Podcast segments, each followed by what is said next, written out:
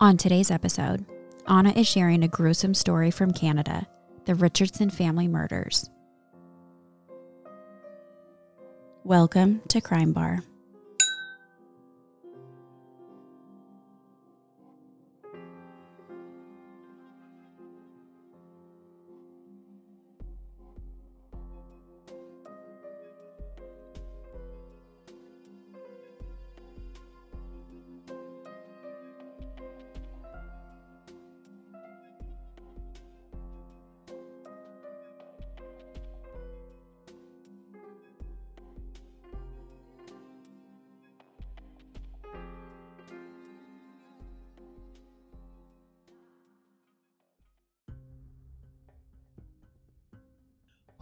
Okay, well, Well, hello, welcome back. welcome back to season. What are we on now?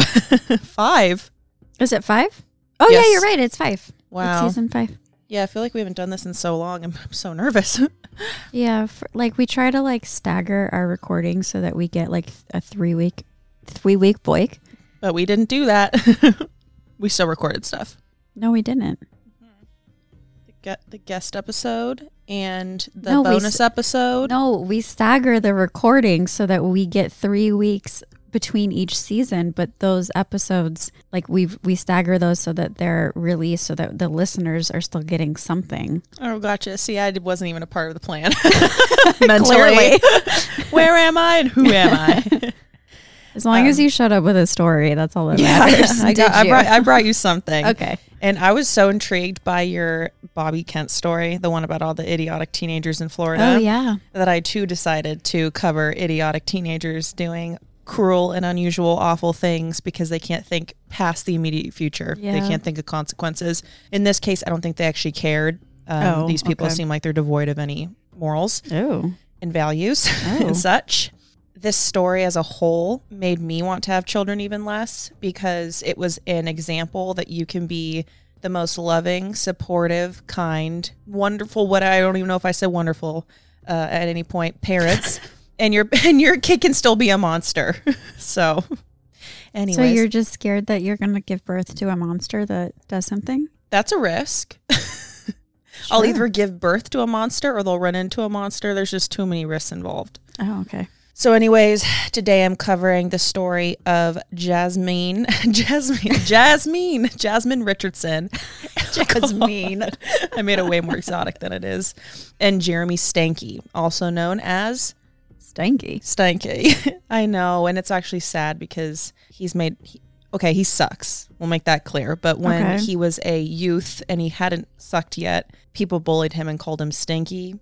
Oh, So I kinda feel bad. Stanky. I felt bad kind of stooping so low as these like middle school bullies. Okay. So I'll be referring to him as his actual name, Jeremy Stanky. And this is also known as the Richardson family murders. And before so I, this is Jasmine's family that Jasmine, died. Jasmine's, yeah, I, I lean towards Jasmine because there's an e at the end, but it's Just Jasmine. I don't think Jasmine is a name. Well, in Anna's world, it is, and that's where I live. And before I get into the nitty gritty, the whole story, I think it's important that the listeners fully wrap their head around just how wonderful the Richardson family is. Mark, Deborah, Jasmine, and Tyler Richardson lived in Medicine Hat, Alberta, which is in Canada. And the name of the city feels weird to me, Medicine Hat, but if we have any listeners, then it's very cool. Um, I would also like to say that the son's name is Tyler and his middle name is Jacob, but different sources ref- would refer to him as Jacob, and then some would say Tyler. It was very confusing, but I'm going to stick to his actual first name, which is Tyler. Okay. Everyone that knew the Richardsons said that they were the kind of family that was just genuinely happy. The parents had been married for 15 years. They were in love. They were amazing parents. Their kids, Jasmine and Tyler, were very protective of each other and they had a sweet and very close relationship. And they weren't like the kind of family that's like perfect on paper and then they have some like really dark skeletons in their closet. They were legitimately a happy, solid, loving family. The parents, Mark and Deborah, were both addicts before having kids. Mark struggled heavily with hard drugs, but very successfully went through an addiction recovery program, which is where he would eventually meet his wonderful future wife. They both completely turned their lives around and they were a very strong support system for each other. They became very spiritual and they lived healthy, sober lives before having their children, Jasmine and Tyler. Deborah had this contagious energy about her. She was perky and upbeat, and she was known for her like massive smile that took over her entire face. She lit up the room. Like when people say that, Deborah actually did that. She was very into holistic healing and Reiki and was planning on teaching classes out of her home before everything went down. She was also very interested in Wicca and she loved including her daughter in on like all of her hobbies and interests. She was very inclusive. Everything about her screams like open-minded, understanding. She's wonderful. We love her. Her husband Mark was a technician in the oil and gas industry and he had actually just received like a massive promotion right before all of this happened. He was very excited about that because more money meant more, you know, time with his family, more mm-hmm. vacation time he could provide for them. He was an attentive father and he was described as a bear of a man. One of their former neighbors, Bob Gordon, stated, They were the family we all wished we had. Deborah was the cement who built a pleasant, happy home, and Mark's only plan in life was to do right by his family. I lived vicariously through those parents, and I really admired their devotion to family. Another neighbor even said that they were like a Norman Rockwell family like the beautiful family mm-hmm. gathering around, you Yeah. know, amazing meal, golden retriever, that type of thing, white picket fence. Jasmine was 11 years old when this story begins. I'm just going to warn you that there are multiple times throughout this story where you'll have to stop and remind yourself that she is literally 11 years old. She is an actual baby in sixth grade. And that makes all of this just that more difficult to comprehend. Jasmine started out like a normal kid. She was social, she was friendly, she was very close to her family, and she absolutely adored her younger brother.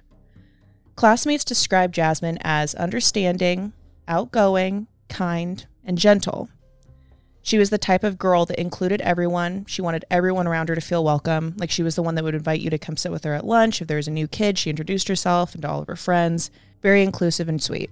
Then like seemingly out of nowhere things started to shift which is normal you're in middle school you're you're discovering new things of like what might possibly make you cool and in her case i don't know if i would agree with that but uh, it's okay it started with smaller things like wardrobe and appearance jasmine started dressing in all black and rocking like super heavy eyeliner she eventually started wearing dog collars, chains, spikes. Um, she was drawn to like all things goth, Okay. which can be super attractive and and and if it's done well, just like my mom right there. just like if it's done tastefully, it can be beautiful. Yeah.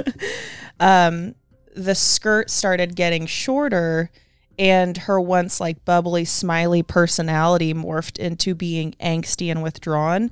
It's just very concerning behavior for an 11 year old. On Yeah, that seems like a little premature. I would think that would be more like 16. 13, 14, something Yeah. like that. like all the goth kids at my were in my high school and they would like my public high school and they would walk down the hallways with like these capes mm-hmm. and we, everyone would like clear out and they would do those little dances i don't know if Oh you've my seen the goth yes. dances yeah and they're like kind of good and they bend their knees a lot i don't know what it's called and i don't mean that to be ins- insulting but um anyways on august 27th 2005 jasmine joined a site called mindviz.com as well as vampirefreaks.com Oh. two sites that I've never heard of. No. I was like MySpace gal through and through, and I don't- just I was too busy like picking out my MySpace song and wallpaper for the week to be concerned with Vampire Freaks. What year was this again? This is 2005, Okay. so we were.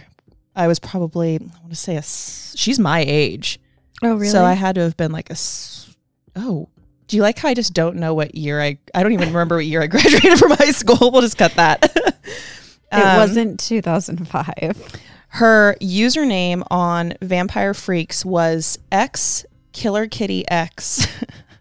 Oh. so yeah, that's all you need to know. She eventually joined Zorpia.com and she used the username Runaway Double. So the persona she's creating is like very emo, very mysterious, very angsty. I would hate to uh, have any of my past usernames broadcast right now, so I don't want to judge too hard. Mine was ballerina. Like I was Oh. scared of revealing my name on the internet. So Oh. my, my my MySpace name was ballerina and I had so many people in high school thinking that was literally not Anna, but ballerina. and they would call me like Bally and things like that as like a nickname. I'm like, no, no, no, no. I'm just scared of predators online. That's just what I do. um, all of her bios talk about liking death, blood, Marilyn Manson, criminal psychology, human anatomy, and kinky shit.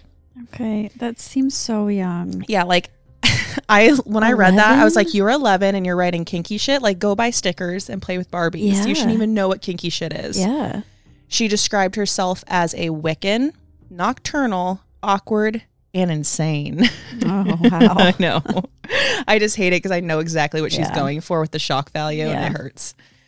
Jasmine claimed to be 15 years old on all of the social media sites, um, which is still a baby, but not as baby as 11. hmm Um, I saw a bunch of pictures that she posted, and they were like all taken from the really high up MySpace angle. Yeah. You're like looking up at it, all sad. Yeah. Like heavy eyeliner, blood red lipstick, mascara running down the face, but not in the way that you've been crying, just kind of like the look.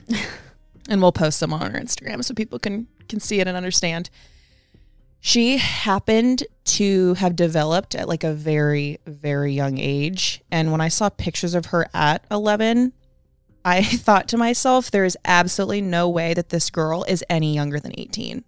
Like she's gorgeous and looks like she is 18 years old as an 11 year old Oh, I see. very concerning, very alarming. I, I saw those photos and I was like, that must have been extra frightening for her parents, hmm knowing that she's like hanging out with a new crowd that's like a little edgy, a little bit older. And then on top of that, she literally looks like an adult. That must have been frightening. Yeah.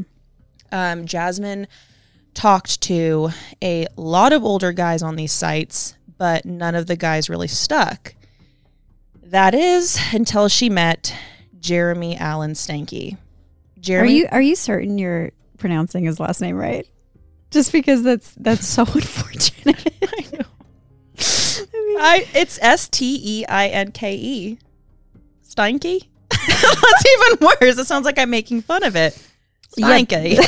Oh no. Steinke. But did you like did you like try I to listened it to like a news clip or anything? yeah, and they said stanky. Okay. So I'm gonna stick with it. Unless they're messing it up and they're and they're trying to embarrass me indirectly. uh, Jeremy was born on January 15th, 1983 in Alberta, Canada. And January 15th means he's a Capricorn. I think so. Yeah. Not he's not yet an Aquarius, I believe. What is Jasmine? That's so that's what I'm going to talk about later. But Oh. according to the whole criminal act in for, to protect youths in Canada, uh, since she's 12, when all of this happens, her information is just not disclosed. So I spent Oh. a good amount of time googling what is her birthday, any information about her childhood. None of it's there, and I'll, we'll talk a little bit more about that Okay. later on. Sorry, so how old is this So he- Jeremy guy so at he this was time? 23 years old. Oh my god. and they first meet at a punk rock concert and apparently it was love at first sight Yeah. J- jasmine was very intrigued by his appearance and goth lifestyle he wore this vial of blood around his neck which is like very angelina jolie billy bob thornton but God. might i say not the same effect No. somehow not as sexy and intriguing No. He referred to himself as Soul Eater and regularly threatened the people around him that they better behave or he might eat them.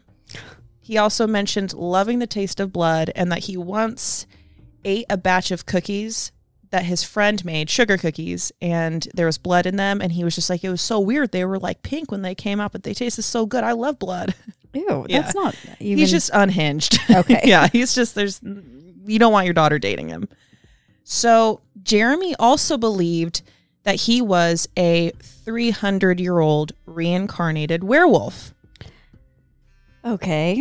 So while that might have deterred you and I, that That's what intrigued her. that made him extremely desirable to like the young goth girls that mm-hmm. surrounded him. And it sounded like they actually all genuinely believed that he was a Yeah. werewolf, and Why wouldn't three you when you're 12? and eleven. Well, I feel like I want to give myself a little bit more credit. I would have been like, dude, I wouldn't have believed it.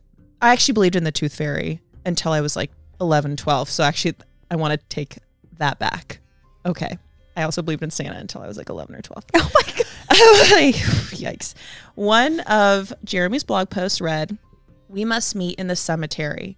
One hour before the full moon is at its fullest to speak of a tragedy within the coven. Those who have not overcome the mindless rage need not attend. So I read that um, blog post multiple times and I don't get what's going on. Um, maybe because I'm what- not a werewolf. I don't, I don't know the deal. But the point is, is they have to meet under full moons. And he's just speaking in a very shock value, um, Yeah. just dramatic, uh, yada, yada, yada. the So way 300 year old werewolves speak. his vocab is going to be different than ours. Yeah. It's understandable. So on his vampirefreaks.com profile, he listed his interests as scarification, pain, kinky fetishes, blood, and razor blades. Do you have anything you want to say about that? You want to say me too, or I have nothing to contribute. just just a lot of sighs. Jeremy was very popular in the goth community, and I think that Jasmine was so flattered that the it guy was interested in her. And things got hot and heavy very fast. Their intense romance started out with long talks on the phone and writing dark poetry to each other. Eventually, Jasmine started to sneak out of her house to visit him at the trailer where he lived with his mom.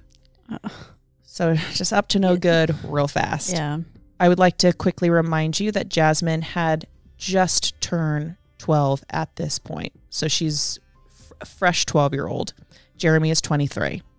I guess he was known for dating girls as young as 11 and 12 in the past. Okay, so he's like a full fledged predator. Yeah, I was going to say he's obviously a predator, but based off of some of his background information that I'll mention now, um, it sounded like he was emotionally very stunted and related more to middle schoolers than people his age. Not an excuse, but it's worth noting. I know this man is a monster, but sometimes you read about a person's upbringing and life story and you think to yourself, this person did not stand a chance. Oh, Like, yeah. I know there's tons of human beings that do not commit horrific murders despite enduring unthinkable experiences. But there were multiple moments throughout my research about Jeremy Yeah. where my heart like seriously went out to him. yeah. Jeremy was severely abused and bullied his entire life. From the time that he was a toddler, his biological father came home drunk every single day and beat him. He would drag him to his room by his ears and whip him. And that's according to his birth mother, that she would witness this happening. And you would have, maybe it would have been great if she had interjected, but it doesn't sound like she was very much of an advocate or a great mom. Um, he- his mother was an alcoholic and consistently brought home abusive men. Jeremy said that his first stepfather would take turns like tying up the children, all of his step siblings, and make make them watch as he abused the other siblings, untie, start beating the other one, tie them back up. So they're witnessing Oh like horrific God. child abuse and then enduring it, knowing that like they're next. And that happened regularly. His third stepfather would beat Jeremy's mom, and then when Jeremy tried to defend her, the stepfather grabbed him by his throat and just started wailing on his face, like give uppercuts to like the jaw and cheek, and then started beating him in the back of his uh, head. So, like, not only has Jeremy suffered from multiple head traumas due to violence, he is regularly witnessing violence being done to his step siblings and his mom, while also being beaten and teased daily Like at school. at school, at home. Like he's, I mean, like I said, he was called stinky. The kids thought he was weird. And by the age of 13, he was diagnosed with depression and hyperactivity, like a school psychiatrist or um, like a school Counselor or counselor something. saw the physical effects like when he would come to school and it was basically ruled in the court that he he had to go through like a psychiatric evaluation and he was deemed depressed and had hyperactivity and the psychiatrist also stated that he had fetal alcohol syndrome Ooh. which makes sense because his mom Yeah. was an alcoholic um, some characteristics of fetal alcohol syndrome include difficulty in school, speech and language delays, behavioral issues. And like I said before, it's very possible that Jeremy was just very stunted and had, had the mental capacity of the young kids that he was choosing to surround him with, you know, surround himself with. And if you look at him, he has like all of the very like defining features of fetal alcohol syndrome, like the the brow and the smaller eyes and being farther apart. We'll, we'll post photos, but it's very sad. I do feel bad for young Jeremy. His mother moved him around constantly. It was hard enough making friends to begin with, but adding on the fact that he was never in the same place for very long did not help. When they finally relocated to Medicine Hat, Alberta, the goth kids were pretty much the first people to ever welcome him and make him feel like he belonged. And I think that goths often feel like outsiders. And I'm sure the reasoning like differs case to case of why that is. But I think Jeremy started to feel like he finally found his people. Yeah. Um, unfortunately, very unhealthy habits continue to develop. They weren't the healthiest crowd to hang out with, but he felt like he belonged. By 15, he was an alcoholic and he started to cut himself. Soon after, he started doing cocaine, shrooms, acid, ecstasy, all of the things that you should not do as a young and growing teenager. Mm-hmm. The substance abuse continued throughout his teen years and into his 20s. So, with this, on top of being 23 years old and unemployed, etc., etc., Jasmine's parents were not happy about this new relationship. Her parents were very understanding about her new look, and even when Jasmine's school would call and complain about her short skirts and fishnets, they're like, hey, she's not hurting anyone. She's just expressing herself. Mm-hmm. So Mark and Deborah were by no means like controlling fun suckers. They Yeah. just saw the red flags and did what any responsible parents would do. They forbid Jasmine from seeing Jeremy, and as a result, she decided that her parents were ruining her life, like as a 12 year old would. Yeah. And I want to make it so clear that her parents never abused her. They did nothing but love her and accept her for her ever changing moods and life stages and teenage angst. They simply wanted to protect their 12 year old daughter from having sex with a 23 year old man that thought he was a werewolf. Right. But to Jasmine, this was reason enough to kill them. Jasmine defied her parents' demands and continued to hang out and contact him secretly. Every time she saw Jeremy, she talked about how much she hated her parents, and as long as they're alive, they cannot be together. The messages found on their What a way to say that. I know. It's not as long as they're alive. It's like as long as you're an adolescent living. As long as you're house. 12. Yeah. yeah. Just give it six years maybe Mm. instead. Because what you did made it so that dating would also be impossible. Yeah. No matter what. Um, once again, dumb teenagers.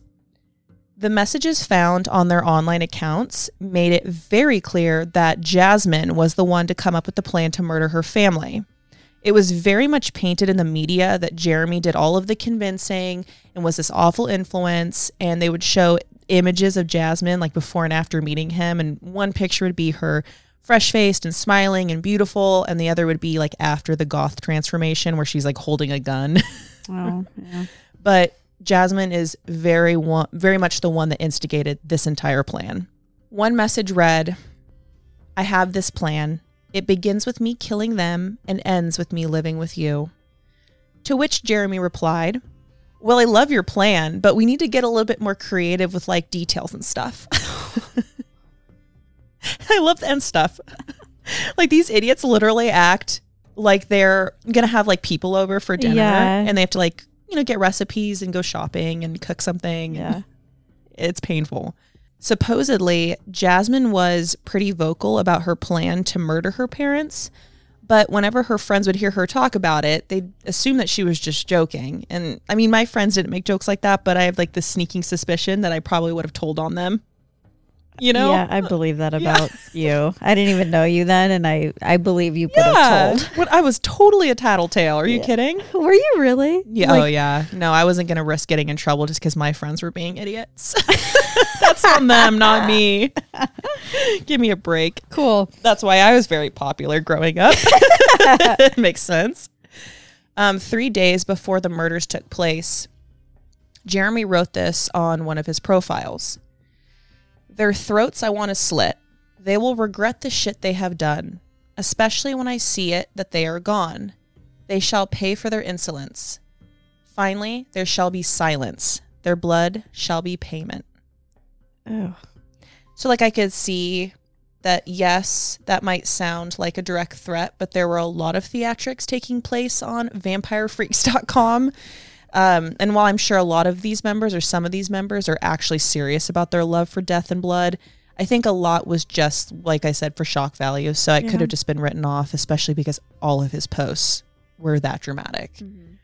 On April 22nd, the couple watched their favorite movie, Natural Born Killers, so that they could rile themselves up before going through with their plan.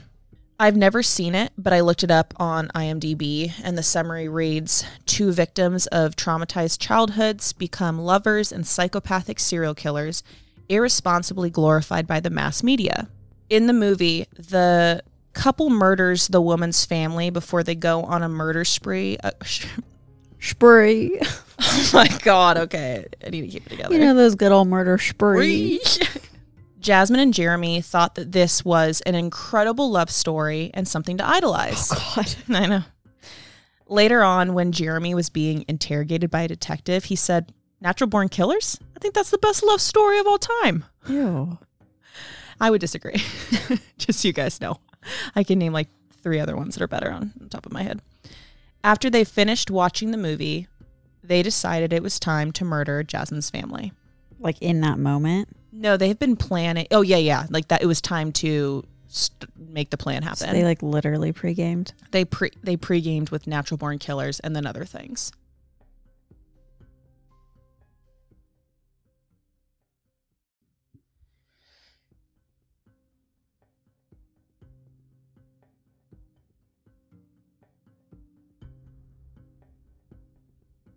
So the pregame continues.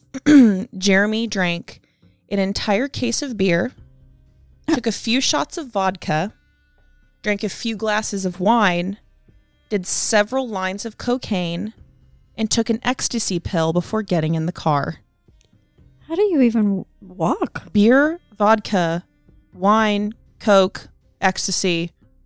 Did I miss anything? Probably. are you kidding? Are you kidding me? So he, they get into the car, but one of Jeremy's friends, luckily, Kacy Lancaster, drove the couple to the Richardson family. So Like knowingly? Like did yeah, she? she, know? oh, she was in on it. Ugh. Yeah, she was in on all of it. He stated that when he arrived at the Richardson house, he was off like a rocket. Like seriously, how do you walk? I don't know. And how do you like lift? Your, I I've Yeah. never mixed all I've of those never things. done most of those things. But I I've would never assume. done beer. I've never done. I've never done the wine before. I've done the wine and the vodka many a time. oh yeah, you get your tummy hurts from beer. Just, Just side note. I know both of our tummies hurt from Yeah. beer. I learned the hard way. We don't drink beer here. Jeremy looked absolutely terrifying, dressed in a neoprene face mask, a neck bandana, eyeliner, leather wristbands, and black fishnet arm stockings. He broke in through the basement with two knives in hand while the family was asleep inside. Deborah heard a weird noise coming from the basement, so she went down the stairs to investigate. Without saying a word to her, Jeremy immediately starts stabbing her. Her screams echoed throughout the house and woke up her husband. Mark came running down the stairs with a screwdriver to defend his wife. Jeremy claimed that he was scared shitless of Mark. When he tried to back away, he tripped and fell. Mark jumped on top of him and started to, he tried to stab him in the chest with the screwdriver. He dropped the screwdriver and grabbed Jeremy's face so that he could shove his thumbs into his eyes, but he was not successful and Jeremy was able to overpower Mark. He stabbed him over and over again. Mark repeatedly asked him why he was doing this to him, to which Jeremy replied, It's what your daughter wanted.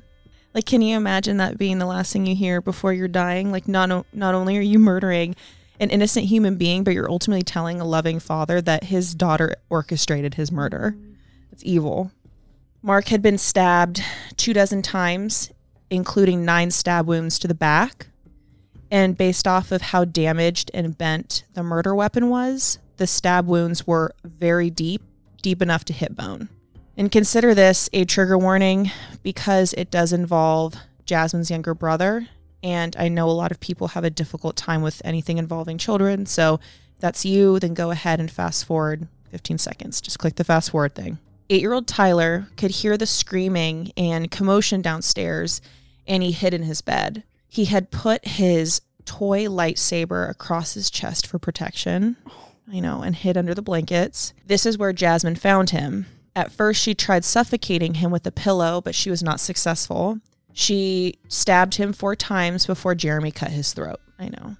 Ja- I'm just trying to like get through. Ja- Jasmine claimed that the only reason she killed her beloved little brother was because she thought it would be cruel to leave him without his parents. You could just not take his parents from him. But um, after murdering her entire family, Jeremy went home and Jasmine took a cab to 7 Eleven. Two hours later, she walked to Jeremy's trailer. Two hours after the murders were committed, Jeremy and Jasmine were seen kissing and laughing, giggling, flirting at a restaurant. They showed absolutely no remorse, and anyone that saw the couple interact would have never guessed what they had just done hours before.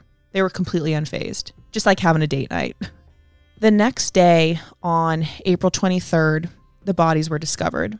One of Tyler's friends in the neighborhood ran over to the Richardsons' house because they had like a planned play date. Mm. And shortly after leaving, this poor six year old runs back home and told his mother that no one was answering the door and that when he looked through the window, he saw a body. His mother immediately called the police. Detective Brent Secondiak arrived at the Richardson house and saw that there was, in fact, a body. Upon entering the home, it was decided that Debra must have been killed first. She had been stabbed 12 times.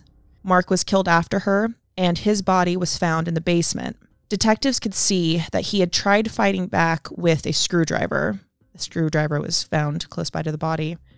After searching upstairs, they found Jacob in his bedroom with his throat slashed. Police determined that Jasmine was not in the house, so they issued an Amber Alert. Seeing as she's 12 years old, her entire family was found dead, they thought that she must have been taken and that she's in serious danger.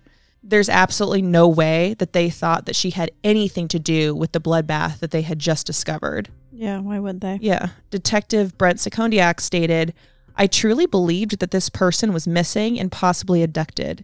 It wasn't even in the realm of possibilities that she was an accused. After going through extensive and detailed messages found online, the police very confidently determined that Jeremy and Jasmine were the killers. The next day, on August 24th, the couple was arrested. They didn't show any remorse. Like literally the opposite. They were found kissing, cuddling, and laughing. So the the plan wasn't to like try to run away or anything. They were just like they were they were discovered 80 miles away. So I don't. Well, not They- that there's I- any logic anyways, but did they really think that they were just going to be able to do it and and then get it? away. Yeah, they probably just took their time getting out of town or something. There was nothing disclosed about um, an escape plan, so I'm not sure. Gotcha. I think they were once again too dumb. I think they thought that if they just eliminated the parents and they can just she could just move in with them. Ugh. But that's just how life works. They bragged about the murders and called themselves legends. They believed that the massacre made them immortal. Jasmine later said, That's our five minutes of fame. Immortality means people will remember you.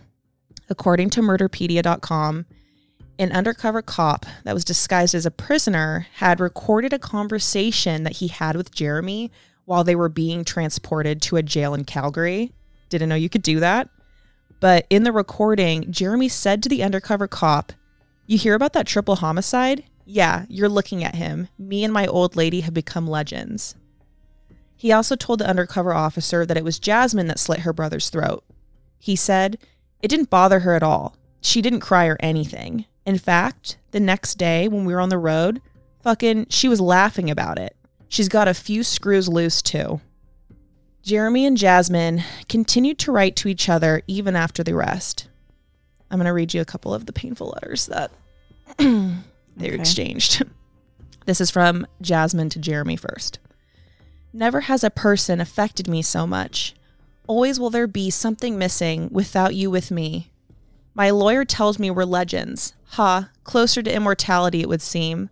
Monday, I'm being moved to Calgary. Sadness. I need to stay in contact. And this is a letter from Jeremy to Jasmine. Dear Jazz, I love you more than life itself. I've added you to my visitors list, so once you're released, please visit after. Never forget how much I care or that I love you. We can keep visiting each other till we can be together again. Without you, this life isn't worth living. Kisses. The thought of being with you is all that is helping me stay s- somewhat sane. We shall be together again, I promise. Stay true to your promises, and I shall to mine. Kacy continues to lie. I wish I could hold you right now. Stay strong and continue to write to me, please. I need you. I love you. I miss you. Kisses, XO, XO, XO, your lover, Jeremy. P.S. You said you wanted to get engaged? Then here's a cue. Will you marry me? If so, then it is a verbal agreement. Jasmine's trial started in June of 2007. She pled not guilty to three counts of first degree murder. Jasmine said when she talked about killing her parents, she was joking and she didn't think Jeremy would take her seriously. Luckily, the jury saw right through the bullshit and she was found guilty in all three counts of murder. Like as if she didn't write it, show up pregame, go in the car, and then also stab her brother. She was just mm-hmm. joking. Mm-hmm. In November of 2007, she was sentenced to just 10 years in prison. And even though she's a horrific human being, her sentence was incredibly short due to the Youth Criminal Justice Act. The act states that any convicts who were under the age of 14 at the time, at the time that they committed the act, uh, cannot be charged as adults and can be given a maximum sentence of 10 years. So she is the and this is in Canada. this is in Canada. Okay. Yes. She is the youngest person convicted of triple homicide in Canadian history. During the trial, Jasmine was asked why she did it. She said, I loved him so much. I thought it would bring us closer together. Like communication and quality time brings you closer, not murder. Jasmine was released in 2011 under conditional supervision. She like even went to university. Like she started going to classes under supervision. And as of 2016, she is free to roam wherever she pleases. As of 2020, the murders have been removed from her criminal record. Wiped clean. And that it was basically like if you don't commit any other acts of violence, um, you whatever, you abide by the law, you can have what you did wiped off of your record after a certain amount of time as a youth. Wow. I know, mind blowing. So, side note Canada takes protecting the identity of young criminals very seriously because after she was deemed a suspect, Jasmine, Jasmine, you would think I've made it this far. I'm to mess it up for myself one more time. Jasmine Richardson's name could not be published by the media. She would just be referred to as JR. And this most, like, most likely explains why I couldn't find her birthday or any other childhood information about her. It was very difficult. Mm-hmm. In December of 2008, Jasmine Richardson's boyfriend and accomplice, Jeremy Steinke, was found guilty of three counts of first degree murder and received three consecutive life sentences in prison. He will be eligible for parole after serving 25 years. When asked why he had murdered Jasmine's family, Jeremy said, When you find your soulmate, you do anything for them, and I did anything. I disagree. I disagree with Jeremy hardcore. He has since changed his name to Jeremy May, and he will be able to apply for parole in 2033. It's crazy that he can do that when he has three life sentences. I don't understand anything about the court systems or legal legalities and legal stuff. Yeah. Obviously, with that terminology I just used, I don't know much. Side note, the friend that drove them to the house and eventually helped them like dispose of evidence, um, she was charged with being an, an accessory to murder, but she accepted a plea deal and simply received a year of house arrest. Whoa. Detective Secondiak, and I'm so sorry, it's like Secondiak, Secondiak. Really up for debate to me, not to him, I'm sure. Stated, At one point, I wanted her locked up forever. I don't think I'm there now. I hope she moves on and becomes a productive member of society. I don't think she's truly evil. I've met some of those people that are bad to the bone, and she's not one of them. And like you can absolutely argue that we change significantly from the age of 12, Of course. but her lack of remorse throughout the years implies that she is a massive danger to society, in my opinion. Yeah. She doesn't get what she wants, so she eliminated the human beings that loved and cared for her. Even after being told what a monster she is, she continues to believe that she's a badass and a legend, that did whatever it took to be with the guy that she loved. Yeah. With that being said, apparently she responded very well to rehabilitation efforts. And once again, according to Murderpedia, has received a glowing sentencing review from an Alberta judge for the progress that she has been making while serving an open custody sentence in a Calgary group home. So that was prior, obviously, to her release, but Yeah. she had glowing reviews from everyone involved. And I just write that off. Once again, don't know her, but I see that as manipulation. You're she's obviously in some way smart enough to tell people what they want to hear and go along with what people are trying to do. And you would have to be incredibly defiant to not go along with those things. And she, you know, because of that, she was released at like 22 years old. I just wouldn't feel safe living in the same community as a person like that. She But changed. it'd be hard to know if you were. If You she- don't know, yeah, Yeah. because she changed her name Yeah. and she is living in a secret location. But multiple sources stated that she is in fact living relatively close to where she slaughtered her family. Wow. So she is now 29 years old. And like I was very curious about whether or not she is still in contact with Jeremy, and I was not able to find any information about that. And I didn't know if that was maybe because she has a new name, so they don't know even if they are contacting each other, or if she's like determined um, to remain anonymous and private, or Probably. or or she's moved on from him. Shocking enough. I would just be really shocked if their love story didn't last. they have all the makings for a really successful, mature, healthy uh-huh, relationship. yeah. Yeah. And that is the gruesome, disgusting, awful story of the 300 year old werewolf, Jeremy Steinke, and the 12 year old murderess, Jasmine. oh my God. Jasmine Richardson. Thank Why you, everybody. Why do you keep saying it like that? I don't know. I, I tend to make things harder for myself, I think. and I think having a complicated name of my own, maybe I'm just trying to make hers more complicated. You think your name is complicated? You Is don't that think Anna Katharina is complicated? Oh, I thought we were just talking about Anna. Oh, you're like, you mean the one that's the same forwards and backwards? yeah. That's not complicated.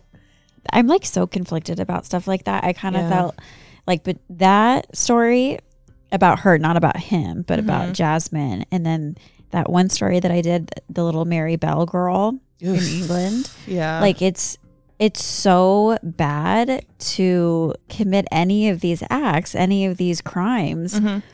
but i do believe in rehabilitation and that kids make ridiculous acts they do things that they don't think through that they can't Yes. comprehend and it makes it all the more scarier that they're capable of doing something like that yeah. but it's just like i don't know like i, I could understand My forgiveness is so circumstantial when it comes to that. For example, with this, I have zero tolerance for that behavior because she had incredibly loving, wonderful. She was set up to live a very smooth, happy life and she murdered her parents Yeah. in a situation of a kid living in an, impover- an impoverished situation where they can't they can't pay their bills and they break in and they steal something and then something violent happens yeah. it's so different. I think it's definitely circumstantial where if they can, I can see how like even joining a gang, things like that, that makes sense to me because that's what you are being exposed to. And that is, it's all you know you think that that is your only chance Yeah. of getting out. It's a last resort that I can understand. And I have all of the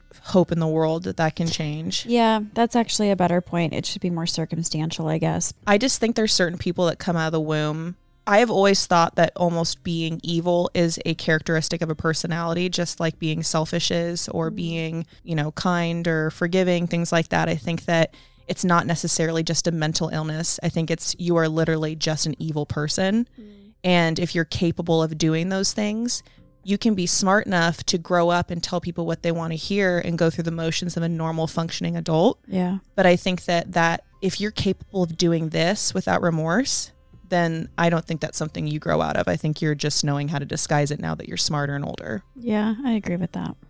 sick glad we're on the same page. i would drop my mic but it is attached to things i don't know how to And it's unhinge it. expensive, so we don't and i don't have the money to break it Well, that was uh that was good. Thanks, Ash. It was fun to research. It was actually really hard to research this and eat.